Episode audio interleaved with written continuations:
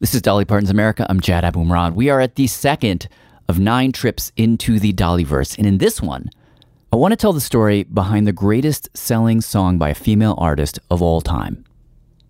You probably know the song I'm talking about, but if you don't, I'm not going to tell you. It's just going to happen organically. It's going to be beautiful. But this is a song that hit number one in three consecutive decades. Think about that. One song just keeps hitting number one over and over. Well, behind that song are so many stories the story of a collaboration, a historic collaboration, and the story of Dolly's grand metamorphosis. I'm gonna sit on this pillow. That one was better for height. Oh, can you? Yeah, bring it up. I'm so little, I don't feel like I'm sitting in the floor. And maybe not just hers, but so many people. I talked about it with her back in Nashville in that studio My chair's squeaking. on that squeaky chair. Um, we got to this story at like hour three of the interview. I'd love to ask you about Porter Wagoner. Okay. Now that's when I needed a whip. Earlier, uh, we'd been talking about rumors that she carried a gun in her purse. That's why I had the weapon. No, well, Porter, Porter and I had a love-hate relationship. It was I, you can't even begin to. You could never untangle all of that. But we're going to try. Okay, so it's 1966. You're 21. Mm-hmm. Who was he at that time? I mean, for those of us. Porter Wagoner was and is a legend. Wow. Thank you so much and welcome to our grand in country music. Y'all come. Y'all come. The syndicated TV show has been one of the most popular in country music history. Porter had the number one syndicated television show at that time. Pull up a chair and don't even move out of the room for the next 30 minutes. Thank you. Porter put together a hell of a road show. Journalist, historian Robert Oermann. When you went to see a Porter Wagoner show, you got a show.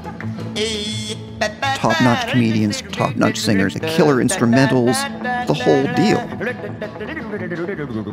and consider the fact that CBS presents this program in color. This is when the advent of color television was kind of, you know, taking root in America. This is country music singer songwriter Marty Stuart. He worked with Porter toward the end of his life. Produced the last record he ever did. Porter Wagoner and his band would come on Thank you, gang, for helping me open up the show. And in those pretty costumes, Bright blues, pinks, purples. these beautiful costumes that were made by Nudie the Rodeo tailor, Nudie suits, they were called. The called. suit itself is about ten thousand, three or four hundred dollars. Porter always dressed in rhinestones. He was a magical character because those rhinestone suits made him twinkle. but also, he had great records and great songs. He had a great ear for music. He had one hit record after another. Now, Dolly, at this moment, June 7th, 1967. You know, I was a young girl, I'm 21 years old now, and um, and I've been here three years. You know, new in Nashville at the time. I got married a year ago, the 30th of last month, on Memorial Day last year. she had, uh, as she says in this interview, just gotten married. And my husband's name is Carl Dean, C-A-R-L-D-E-A-N. to a guy named Carl, uh, who from that point until now has been seen in public like almost never. I have at least two or three songs placed a week. In any case, at this point, 1967, You know, the publishing company always checks to see who's in town and who's recording. So we pick out songs that we think would fit certain artists, and then we take them and leave them. Dolly was just one of this wave of songwriters A thousand a week come through Nashville. who were in Nashville trying to make it. What percentage ever make it? Probably one one hundredth of one percent. That's how one record exec put it at the time. And I was really having some major hard times. She's just trying to get by. She's like stealing food scraps in hotel hallways off of deserted room service trays. This is writer Sarah Smarsh. Um, stealing might be the wrong word. I don't know. Discarded food is how she she can't. That's true that you did that? Oh, plenty of times. I would get whatever looked savable, and then I would get like a jar of mustard and a jar of ketchup, and you can work wonders with making little soups. Oh. Yeah, she was like str- struggling those first few years in Nashville. The real money was in performing your songs, not just writing them. Close 65. At the time, as she describes in the interview, she was trying to make it as a performer, but the label that she was hooked up with, Monument Records, just thought that her voice My voice, the people that are familiar with the way I sing, my voice is pitched real high. They just thought her voice was too high.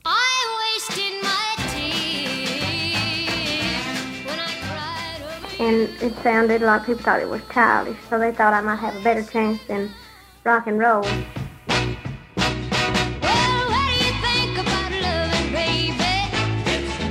Now, keep in mind, this is the same year that the Beatles released Sgt. Pepper. So you can hear that the label is trying to kind of shove her that direction. And it wasn't working out too well. I'd never had a pop hit. I had a song out called Happy Happy Birthday Baby that was the best thing I'd had, and it wasn't even considered a hit at all. But then, right before she did this interview in 1967, in fact, I think it was the reason for the interview. Her big break comes, and she had a new single called Dumb Blonde. Dumb Blonde. Don't try to cry your way out of this. Don't try to lie. It's the story where she's, it's in the first person. She's telling a man to shove it, rejecting the idea that because of how she looks, she is stupid. Just because I'm blonde, don't think I'm dumb. Cause this dumb blonde ain't nobody's fool.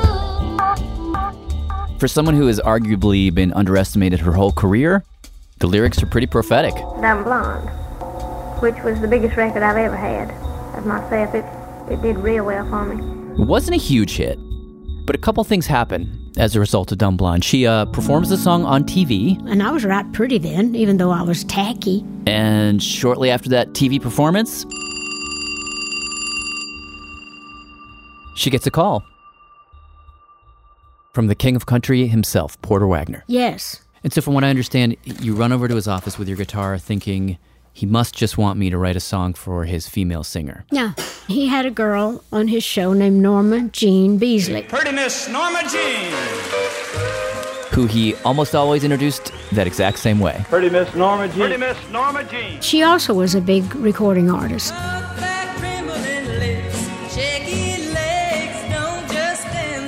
And Norma Jean's whole vibe was very undolly. Beautiful, talented, but much more conservative, much more modest. They had uh, they had been working together for years. Since the start of his show, I had been sending songs to him and Norma Jean ever since I come to Nashville for them to record. So she says when she got to his office, she got out her guitar, sang him a couple of songs that she thought would be great for Norma Jean. But He stops her. then he just told me that Norma Jean, she was leaving his show. Why was she leaving? Well, I don't know their personal story. I just know. Well, she the story at that time that she was marrying. She was going to marry and move back to Oklahoma City. The other version that's sometimes told is that he and Norma Jean had had an affair and things had gotten complicated. He just told me that Norma was leaving the show, and uh, would I be interested? As he put it to her, would she be interested in being his new girl singer? And then he quoted the price. 60,000 a year, more money than she'd ever seen in her life. And I said yes.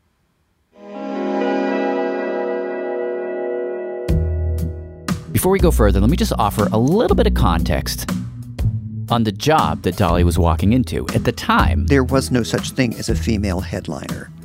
Women were on the shows as decorative objects, as, you know, and here's a little song from our pretty little girl singer. not only that, according to Robert Oermann, who has written a lot about this, The executives on Music Row historically have perceived the country music audience to be dominantly female.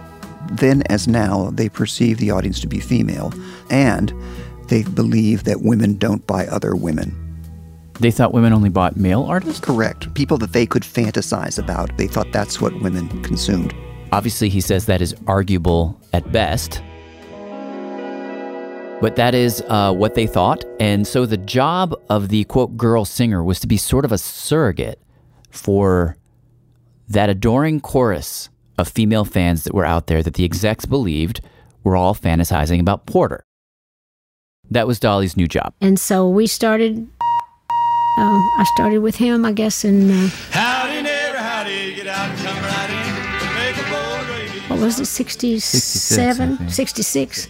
Actually, it was on September 5th, 1967, and about 4 million people were watching. How about it? Right now, I want you to meet the little lady on our show. You know, Miss Norma Jean, that's been with us for many, many years, had to leave our show because we work so much on the road and do so many TV shows to kind of have a little time at home for our personal life. And I looked at a long time and thought of many, many folks that uh, we all liked and thought that you would like. And here's a little gal that I know you're going to really learn to love because she's a fine singer and one of the finest little gals that I've ever met. Let's give her a great big welcome as she sings a song that she had a big hit on called Dumb Blonde. She ain't no dumb blonde, though. Pretty Miss Dolly Parton. How about it? Dolly makes her first appearance on The Porter Wagoner Show wearing a crew cut bright red dress, red lipstick, hair in a beehive. Don't try to cry your way out of this. Don't try to lie. And I think it's safe to say that first performance didn't go well.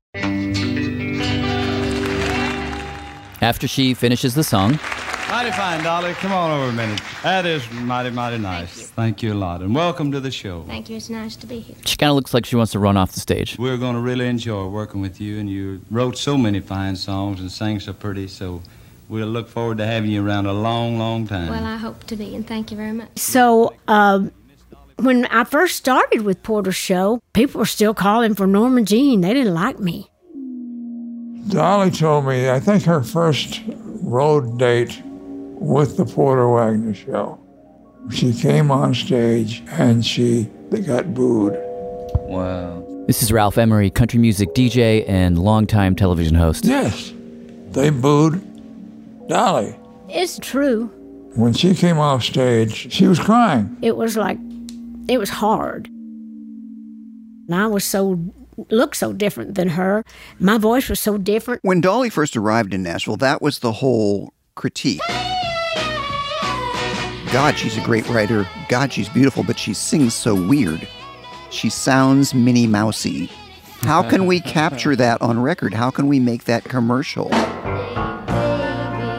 Because it was so different. Different. Especially from Norma Jean, When you love halfway.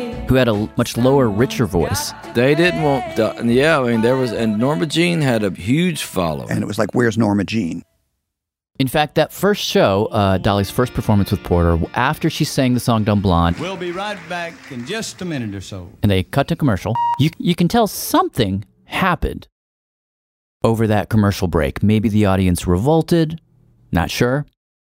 But when they come back from break, and remember these shows were live, Thank you very much for watching that message, and uh, thank Porter felt the need to speak directly to the studio audience. was talking with Dolly Parton a while ago, you know, and we were talking about Miss Norma Jean being gone. And uh, you never find anyone to replace someone. It's someone that actually is a star in their own right, and she's a wonderful little gal. And He basically says to the audience, um, in this sort of paternal way, I, I, I hear you. I see that you're upset, but no, we're doing this. Porter basically had to put his foot down with the fans and go, look, I'm, th- if she's good enough for me, she's good enough for you.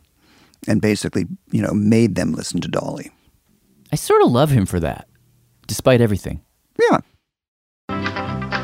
Thank you, Don. So, to deal with this backlash, Porter's first move was to shift the format of his show. Rather than the usual thing of him doing a song and then having the female singer do a song, In order to establish me, because the people weren't responding to me that much, Dolly and I are going to do all duets this week. Got a whole bunch of them for you. Porter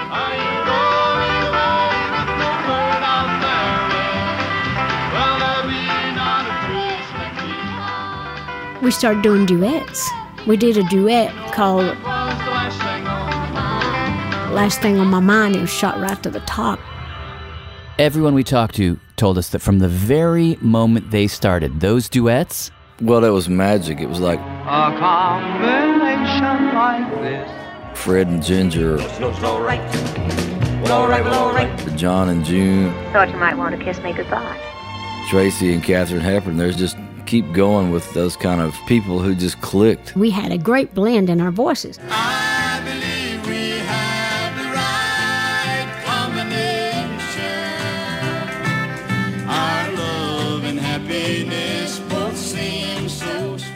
And I love that sound.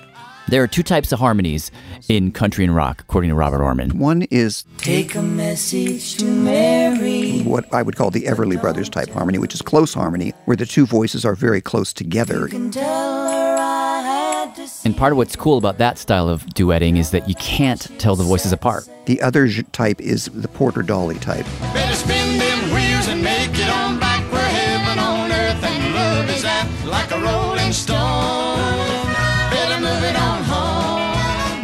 where they had very, very distinct ranges. Their voices are not close together at all. She sings melody, he sings harmony, but the harmony is mixed as hot as the lead vocal is, so it sounds like two lead vocals. Better spin them wheels and make it on back where heaven on earth and love is at like a rolling It's interesting. I mean, how you're how you're describing their singing style. It's it's sort of perfectly matched for the content of their songs. Oh, yeah. They're dialogues, male female dialogues. in which there's some kind of tension between lovers.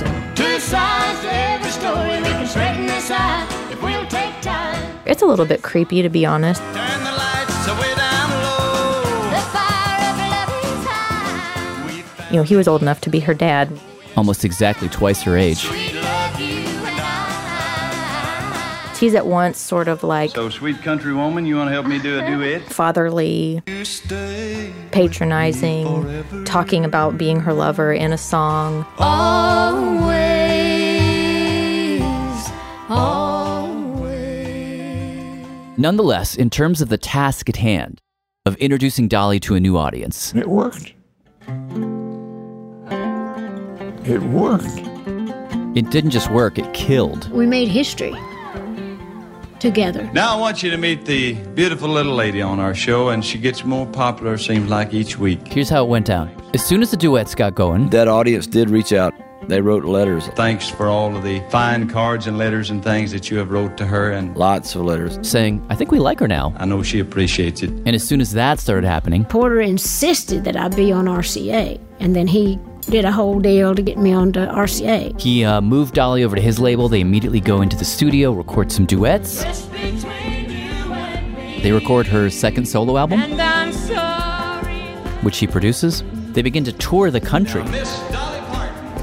playing about 200 shows a year, doing live TV tapings, and after each one, It was mandatory that they take their costumes off, get a cup of coffee, and gather up in the control room and watch what they had just done, almost as if it were like a game tape, you know, from a football game. And he told me, you know, how much Dolly didn't want to hear herself or see herself in the beginning. I have never liked to hear myself talk.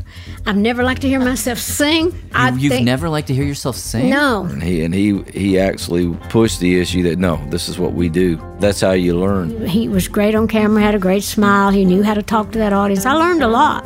She says from those game tape sessions, she learned how to hold herself on stage, how to make eye contact with the camera. How to kind of communicate with an audience. Even like how to smile when we were like doing album covers or doing pictures. Now, as Dolly was learning the ropes, I think it's worth saying that country music, around this time, was undergoing a dramatic change. I mean, it started as this mostly Southern phenomenon, but during those years that Dolly and Porter were working together, there was a huge migration of people out of the rural South into the Northeast, Midwest, West, into urban areas, and they took country music with them. Country music is getting bigger and bigger these days. In 1961, 80 radio stations across the nation were called country music stations. Well, today that number is over 1,000. Point is, as Dolly was being introduced to the world, that world was expanding.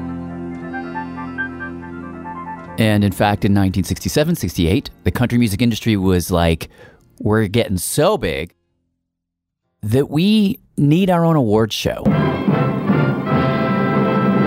And in October of 68, From the home of the world renowned Grand Ole Opry in Nashville, Tennessee. at the second ever Country Music Awards, Vocal Group of the Year, Porter Wagoner and Dolly Parton. Porter and Dolly win Vocal Group of the Year. Two years later, Porter Wagoner and Dolly Parton. they win it again, the next year too, and by 1972, Here's the top singing duo in the country music field. Ladies and gentlemen, Porter Wagoner and Dolly Parton. it's just clear that in this new kingdom of country music, they are the royal couple. And by the way, at every award they win, they walk up there together, his arm draped around her. He accepts the award, Thank you, everyone, very much. This year there were so many great duet teams. That, and Dolly doesn't speak. thank you. God bless you. Producer Shima I asked Dolly about this. We're very like quiet at first. So wh- how Well, did I that? had to be quiet around Porter because Porter was the star. I wasn't allowed to say a lot, or I didn't think that it was my place to try to take within his show. It wasn't really something I would just stand out and do. Yeah. That's just not. You didn't do that as a woman, and you didn't do that as a professional person. And it was his show, not mine. Yeah. Till I went out on my own. Till, like I say, till I claimed and owned myself. Now, speaking of claiming and owning oneself, there are a million moments that you can point to where Dolly did that, but one in particular that came up a bunch of times in our interviews happened in 1970. Dolly and Porter had been together for three years. They'd released five albums of duets together. Porter had released eight solo albums and produced all four of her solo albums, most of which were those slow, mournful ballads that we talked about. And uh, one time we were on the bus This is Buck Trent. He played banjo in Porter's band. on tour, and Porter said, Dolly, you need to write some up tempo songs for the show. As in, enough sad ass songs. And just off the top of my head, some reason, I'll see what I can play, yeah. I said, How about the Mule Skinner Blues? They said, Well, hey, we may try that. So we get in the studio. Norma, I mean, Dolly was just killing the song. Well,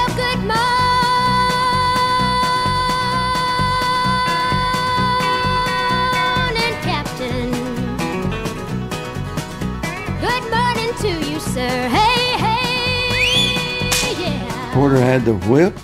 I mean, a real whip in the studio, and he's popping the whip. And Down on your new mud run. Hey, hey, yeah. it is cooking. It is cooking.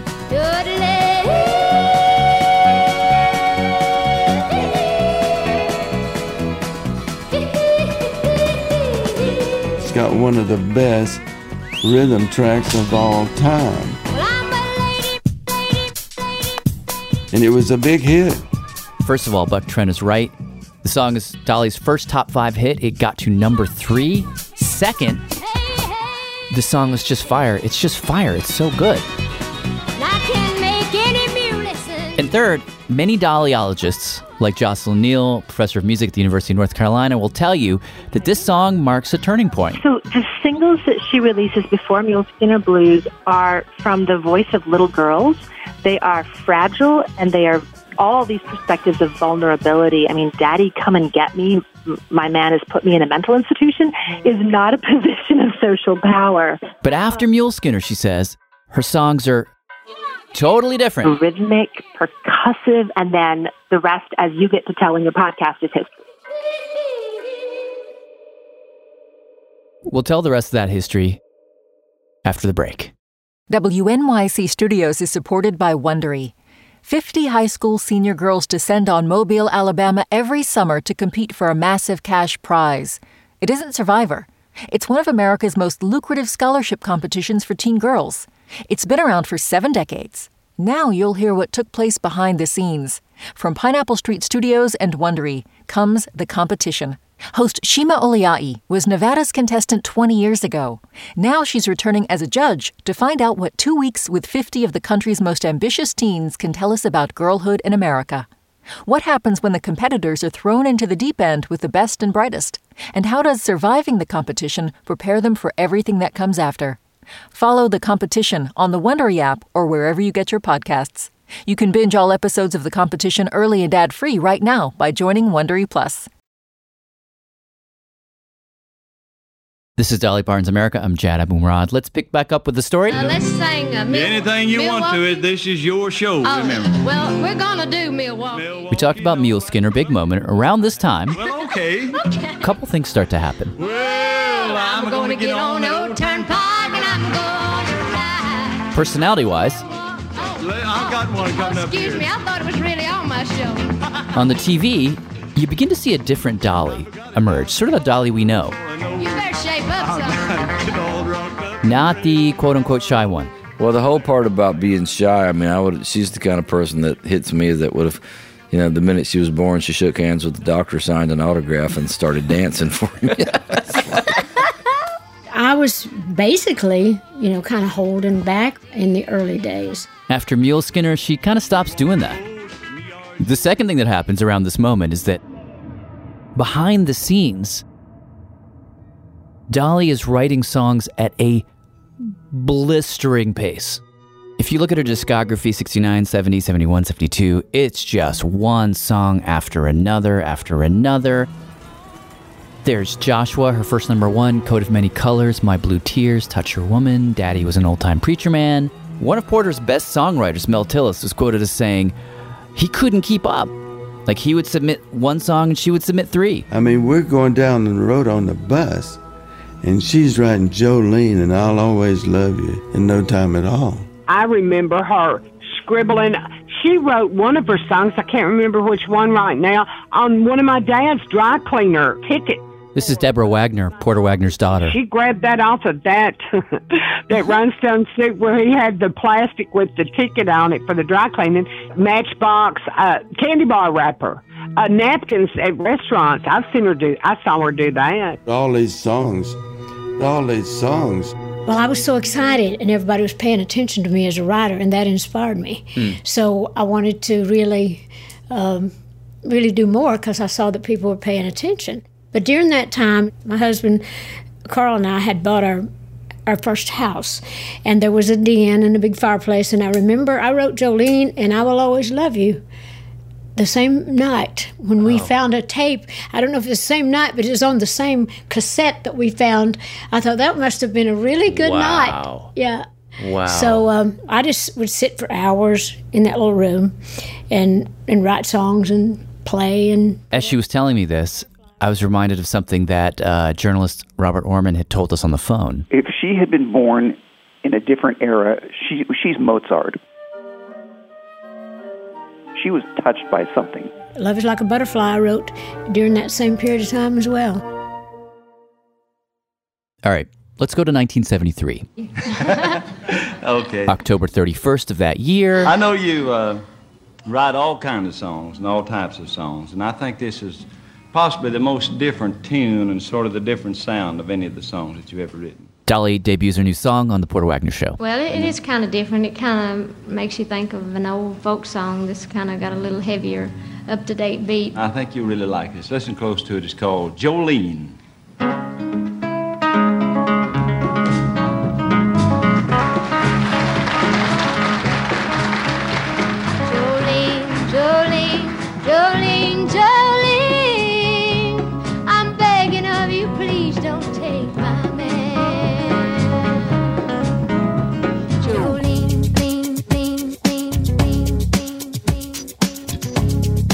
Starting in 1973 with Jolene,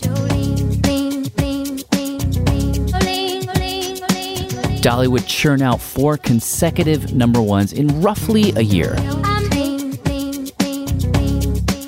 During that time, Porter's solo stuff was hovering around the 40s.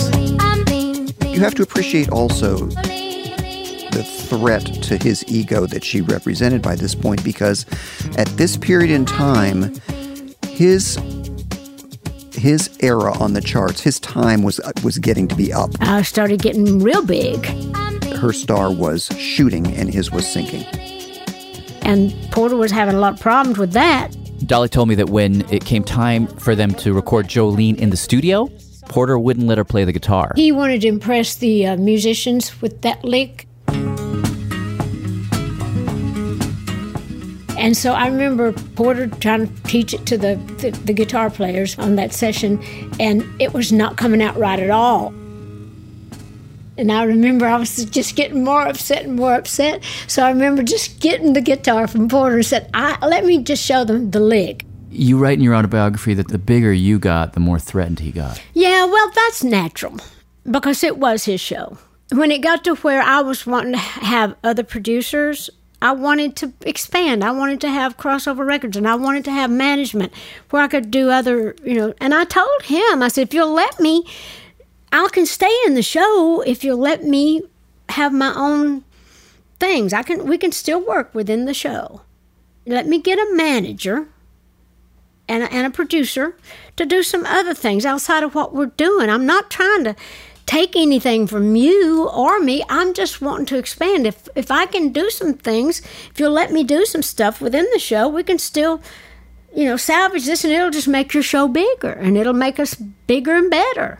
He couldn't handle it though. And so, and I understand that. So, How, why? Why? Why would you understand well, I that? can't speak for him. Yeah, I'm speaking for me. You're not talking to Porter, you're talking to me. of course. But um, it's the understanding that I guess I'm asking a question about. Uh, this is a guy. I mean, you see it in the videos too. He's got his arm around you. It, it- there's a there's a power thing happening for sure. Well, it's more complicated Sure. than that. It's just, I mean, just think about it. He had had this show for years. He had, he didn't need me to have his hit show. He wasn't expecting me to be all that I was either.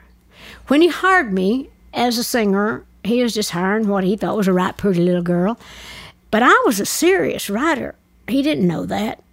I was a serious entertainer. He didn't know that. I mean, he he didn't know how many dreams I had.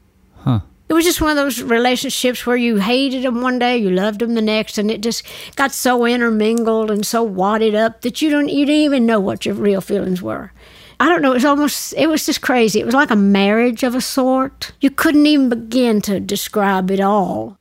Throughout the years, people have speculated that there might have been more going on between them behind the scenes. Well, uh, probably, probably. You never knew much, but uh, probably. Even members of the band wondered. Is Porter running around with Dolly, or is he having an affair with Dolly Parton? This is Porter on the Ralph Emery Show. Well, would you care to speak to that? There's so many answers to that, Ralph. You know, really, there's probably about as many answers as there are people asking questions about that. Any relationship is like a house with an upstairs. It's got two stories. And this is how Dolly addressed those rumors in her autobiography. I know that everybody that knows anything about me and Porter would like to know the true story of what happened to us. Nobody would like to know that more than me and Porter. In any case, this next part, this is the point in the story where you can tell it several different ways. For writer Sarah Smarsh, It sounds very much like an abusive relationship. this is a classic abuse story. She says if you scroll through their YouTube performances from 1973 74, this is when Dolly and Porter have been working together for about seven years, you see these moments. And there's this moment where um, she's got her guitar. He's going to play on their next duet. So he's sort of suggesting, like, You want to put your guitar away? And... why don't you drop your guitar? Because now, as the man, I'm going to be the one strumming the strings. And um, she's like, I'll just hang on to it. Okay. uh, I'll just hold on to it. I need a security blanket. Like, nope, I'm good, you son of a bitch, you know? Sarah points to another moment, same episode. Sang one of her great songs. Porter's doing an intro, Dolly's off screen, She probably knows Bill Cheatham. and she sort of butts in with a joke. I don't know no Bill Cheatham. Shut up. He tells her to shut up, and his face definitely falls for a moment. Micro expression, rage. We're back again. Right back again. Me and my sidekick here. She just kicked me in the side. Not yet, but I think I will after that. Uh, if you ever hit me and I find it out, Dolly Parton, you'll be in He just makes these casual jokes about physically harming her. I ought to box your jaws. Oh, you'd hit your mama before you hit me. And that um, reminded me of uh, the statistics that tell us that when, when a woman is about to leave an abusive relationship, that that is when violence escalates. Is that you guys doing a shtick, or is that actual hostility? Oh, way too many things to ever untangle all of that. You and me cannot agree, cause our love's the fighting kind. Now, to be clear, I don't think there's anything here that would suggest actual physical abuse happened, but clearly they went at each other in every other way. We just did not, we just went like that. You know, I was so stubborn, and he's so definite in who he is. Well, the thing about Porter, and this is this is where you hit humanity, is that the times, you know, and, and so many country singers had the pretty little girl singer on their show around Nashville, and they were kind of lord and master, and whatever they say went. If you work for me, you're going to do what I say, or you're not going to work for me. That's right. Right? Right. This is Porter being interviewed by Herb Sudson on his show Sudson Country. I'm not hiring an advisor to come in. That's right. I'm hiring someone to work for me. I sign the check. I pay them. Because I love Dolly. She's a beautiful lady in every respect.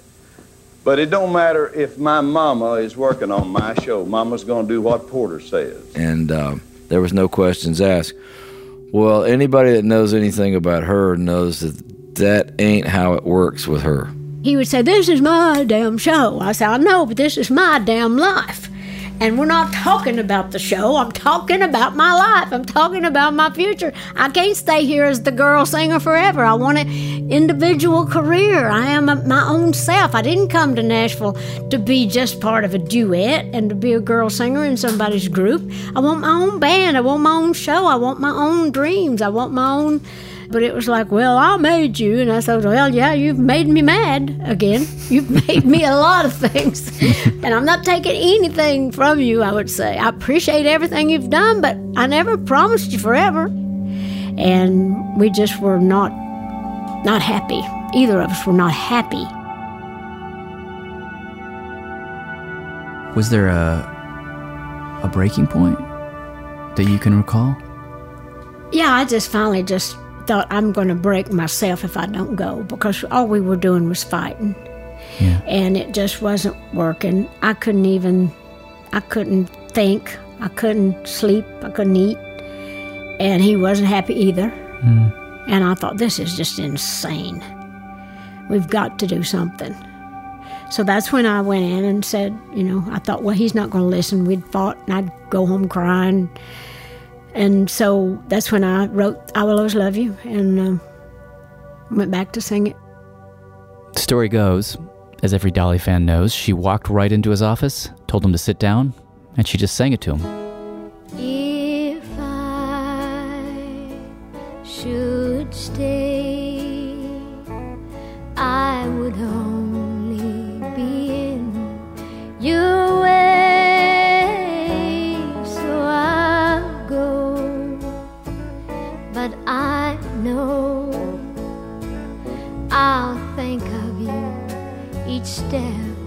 Of the way.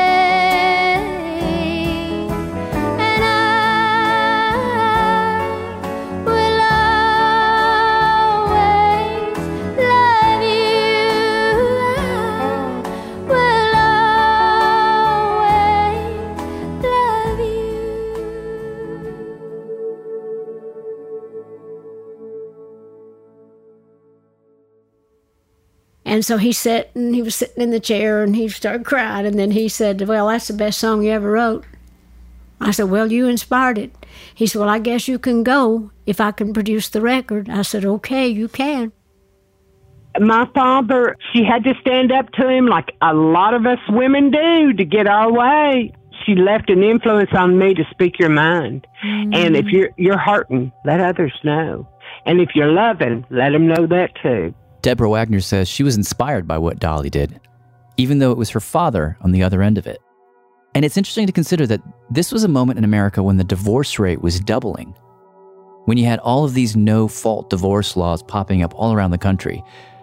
This was a moment when women could finally leave. It, she describes it as like, um, I mean, honestly, I, I um, uh, was previously married, and when I initiated a divorce, I, it, the way that she talks about that moment. Again, this is not to suggest they had a romantic relationship, but that there was some sort of like this, this, uh, like almost spiritual tether between them that she was deciding for her own survival she was going to leave and she describes it in terms that I was like, "Oh, I remember that feeling."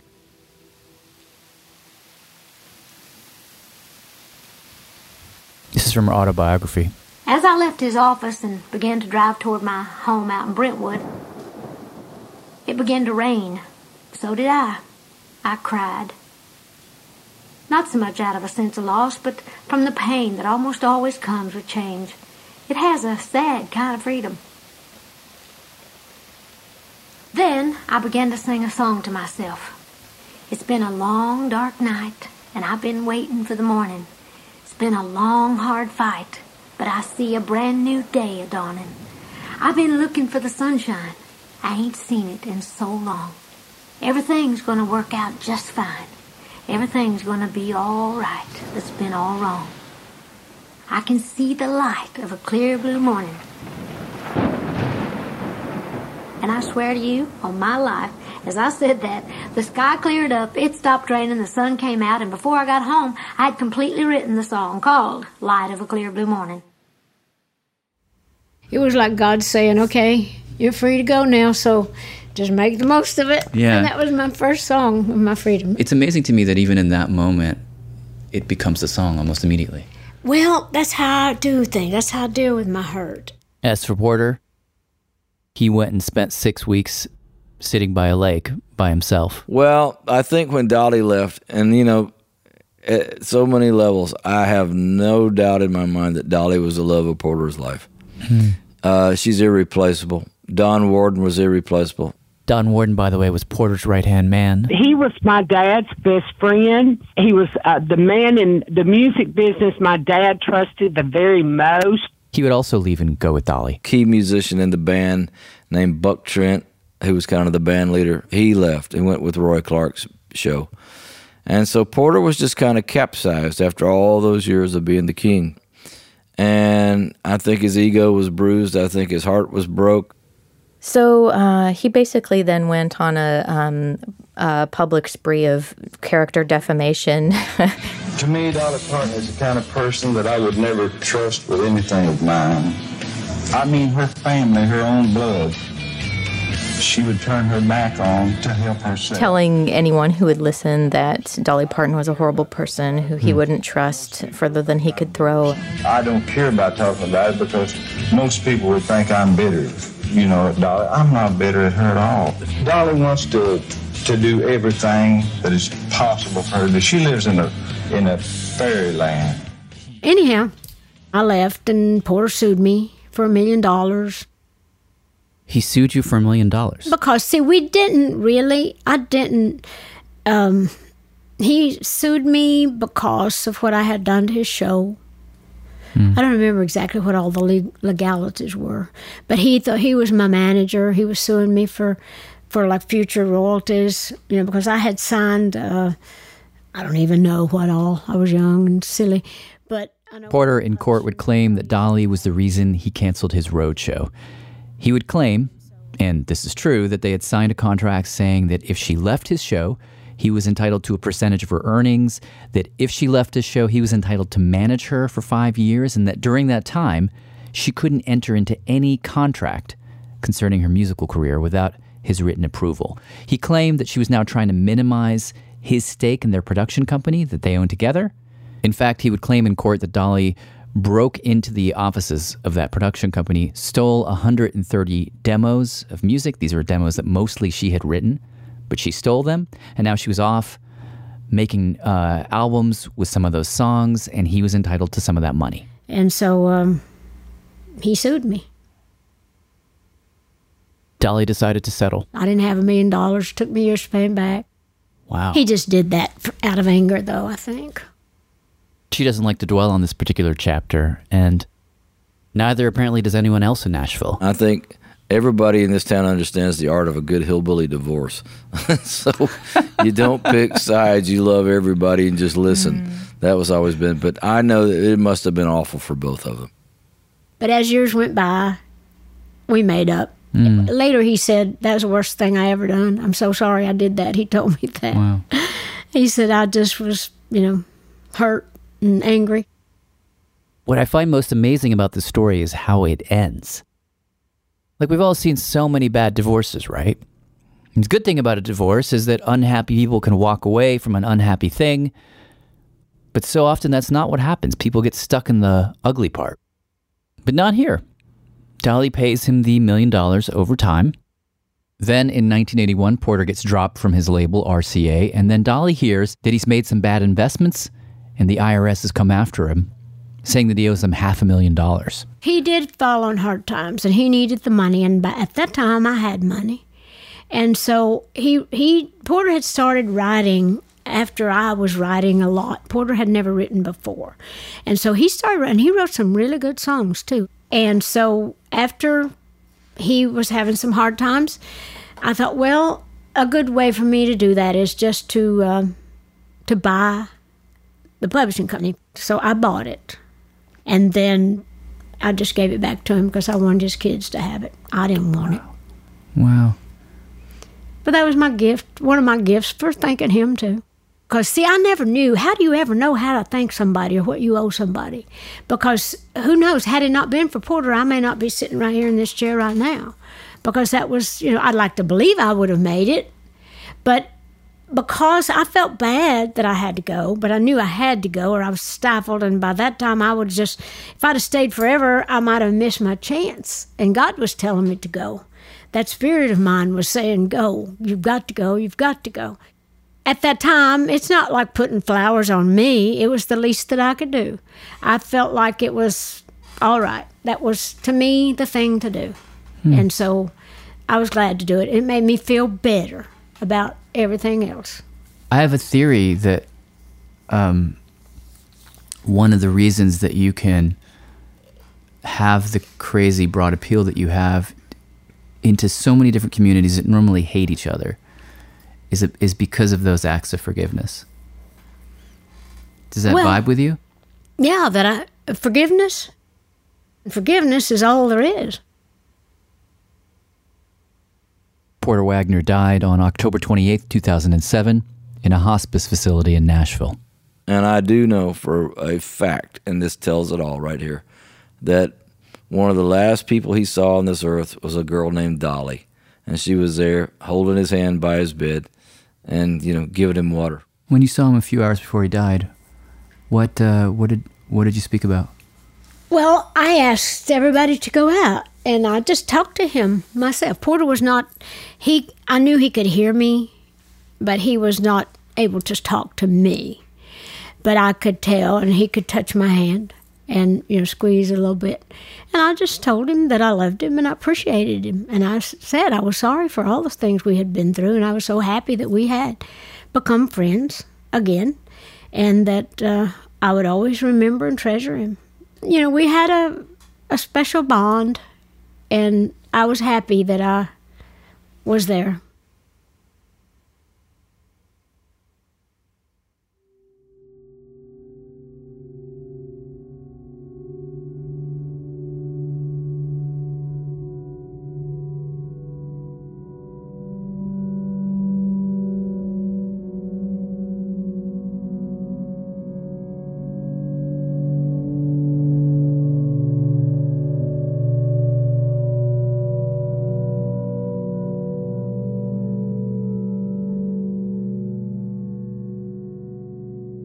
Dolly Parton's America was produced and written and edited by me and Shima Oliaee, brought to you by Awesome Audio, that's OSM Audio, and WNYC Studios. We had production help from W. Harry Fortuna, original music from Nathan Fake, Courtney Hartman, Steph Jenkins, and Stephanie Coleman. Thanks to the folks at Sony Music, the Country Music Association, the team at the Country Music Hall of Fame, Herb Sutson, Harry Willen from the documentary Nashville Sound, and the Everett Corbin Collection at the Center for Popular Music. Special thanks to Peter at HarperCollins, Lynn Sacco, Danny Nazell, David Dotson, Sam Haskell, Teresa Hughes, Pat Walters, Lulu Miller, Suzie Lechtenberg, and Soren Wheeler. And as always, thank you to my dad. More from him coming soon. We have uh, partnered with Apple Music to bring you companion playlists to each of the episodes, and we're updating it every week. You can find that at dollypartonsamerica.org. Before we go, one more one more word on that song. It has been called the love song of the century. You know, you see this song being performed on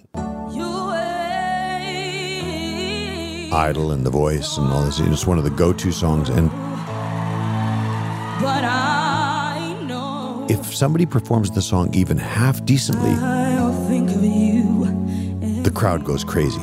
because when it gets to that big part,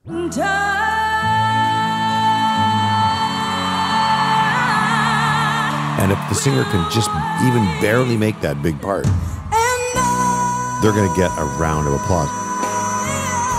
We call it the boom and I moment. Boom and I. It's the boom and I moment, right? This is David Foster. He is one of the main reasons that I Will Always Love You became the love song of the century. I was the lucky guy that got to produce I Will Always Love You for Whitney Houston and the Bodyguard. He spoke with uh, producer Shima Oliaee. Yes. She's going to take us out with this brief story of an encounter between David, Dolly, Whitney, and Glory. So here's how it went down. It's 1991. They're making the movie. I've been watching you all night from across the room. Why don't you go back there and keep watching? That's Kevin Costner. He and Whitney Houston star in the movie, as I'm sure you know. Mhm. Kevin Costner actually produced the movie, Your kind of music. so he asked David to jump on board to create the soundtrack. So David had to write all these songs for different scenes for Whitney to sing. But the finale song had not been decided. So they do a search. One other song comes up, they record it, it doesn't quite work. They find another song, it's not, nothing's working. It's actually Kevin Costner, the hero that he is, calls up David Foster and goes, David, I have an idea. Yeah. Side note, do you are you still in contact with Kevin Costner by any chance? It's funny that you should say that Yeah. because I called him yesterday. oh no way. You know, Kevin was so musical. Let me be the name you whisper. He has a band, he plays, he sings. He loves country music, he loves country rock. Anyway, he calls David and he says, "You know that scene we're going to do at the end of the movie, the big scene with Whitney? I think I have the perfect song." He did. He said, I've got it. I want to do this song, I Will Always Love You. And you'll do the big version at the end, and it'll be great.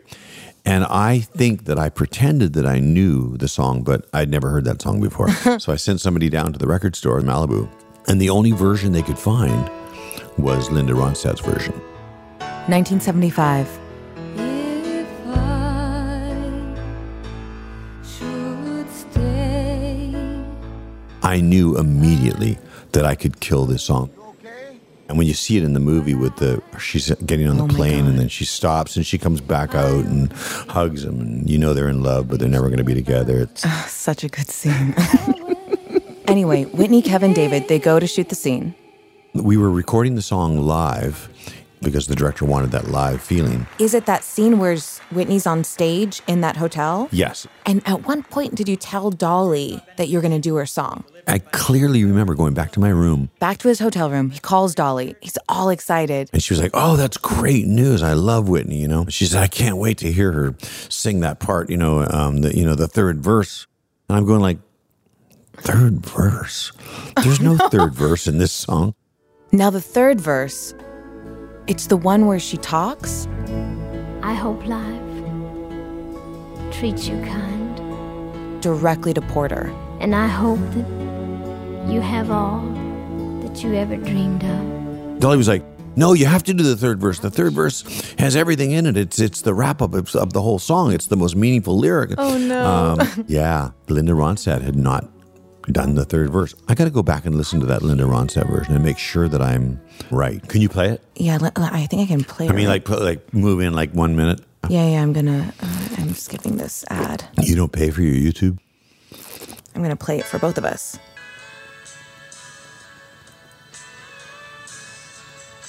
Oh, I don't hear the third one.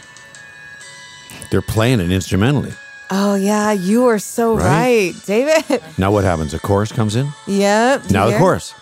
No third verse. So he's like, damn it, Linda. Gets off the phone with Dolly, runs back to where they're shooting the scene, and says, guys, we got to do the third verse, the Porter verse. You just like gave Whitney the lyrics. We got to do this third verse. We had to go back in and, and record it again. And I wish you joy. That's my favorite part of the song. Did you have any idea of the worldwide impact that it's still the number one recorded song by a female artist of all time? No, in fact, I didn't even know that stat. But I was standing there when she was singing it, and her mom walked over to me. She said, You're witnessing greatness right now. And Then she walked away.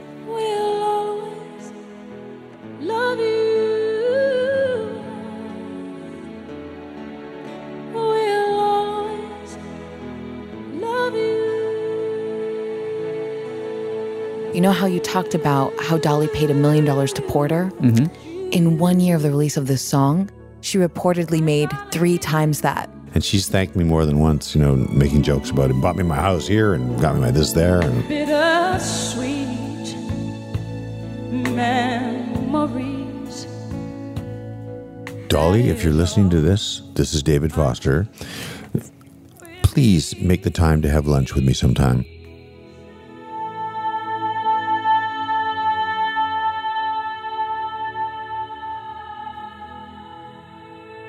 On the next episode of Dolly Parton's America. No! My mom was born and stuff. No! Are you gonna take us? Y'all want to go? Oh my god, yes! Oh my god, Brian! We pilgrimage to Dollywood uh, and end up in a Tennessee mountain time warp.